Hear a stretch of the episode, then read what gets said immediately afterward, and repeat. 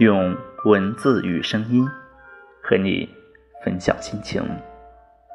亲爱的小耳朵，晚上好，这里是素阳的城市心情，我是素阳，感谢你深夜的守候。今天晚上和大家分享的文章来自我的微信公众号，题目是“时光静好，足够带着灵魂上路”。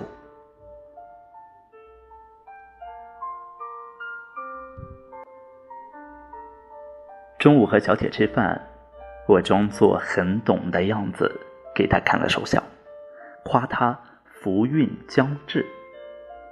随后，他一本正经的说道：“人的命数其实取决于自己的行动，现在的所作所为就是几年后的因果报应。现在的努力和善良，也是为将来打下基础。”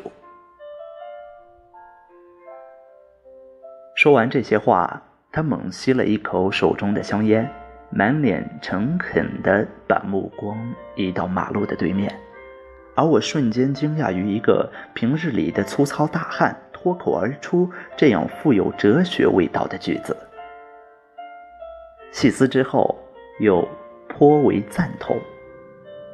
我们不都是每天摸爬滚打混生活的人吗？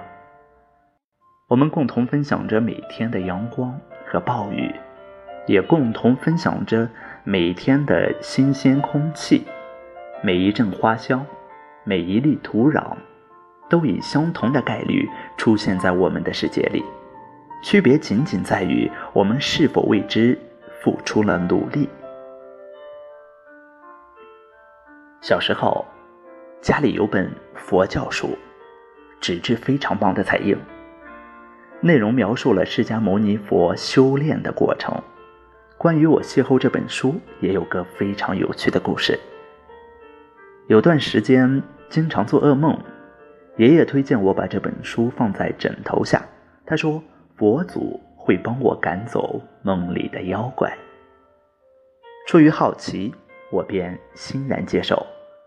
神奇的是，自那以后我就真的很少做噩梦了。当然，我并非是一位佛教徒，但我一直很赞同佛教文化中关于因果报应和善良的论述。说的通俗一点，就是这辈子尽量不要去损害别人，好好过自己的日子便可。其实，相对于他人，我们绝大多数的时间都花费在自我较量之中。如果把时间当成书页来翻阅，会发现我们总是在不断告别着昨天的自己，告别一次完成的旅行，告别一位走散的恋人，甚至告别故乡，告别一束花，告别一只无辜的飞鸟。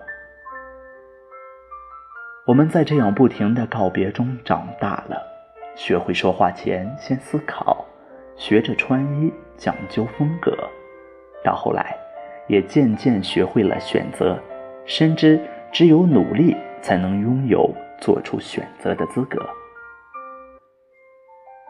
一位大学同学说：“二三十岁的年纪，不去结交一群志同道合的朋友，不努力挣钱，将来吃饭都不敢点很多的硬菜。”你别笑，还真是这么一回事儿。生活本不易，往后的日子虽然遥远，但它早已从当下开始铺垫。我想说，其实你很好，你自己却不知道。如今每一点滴的积累，都是余生中获得幸福的必备条件。养成一些好的习惯吧。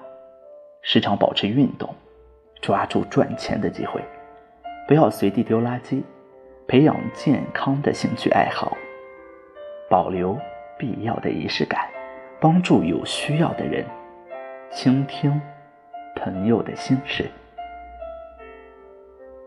时光静好，足够带着灵魂上路。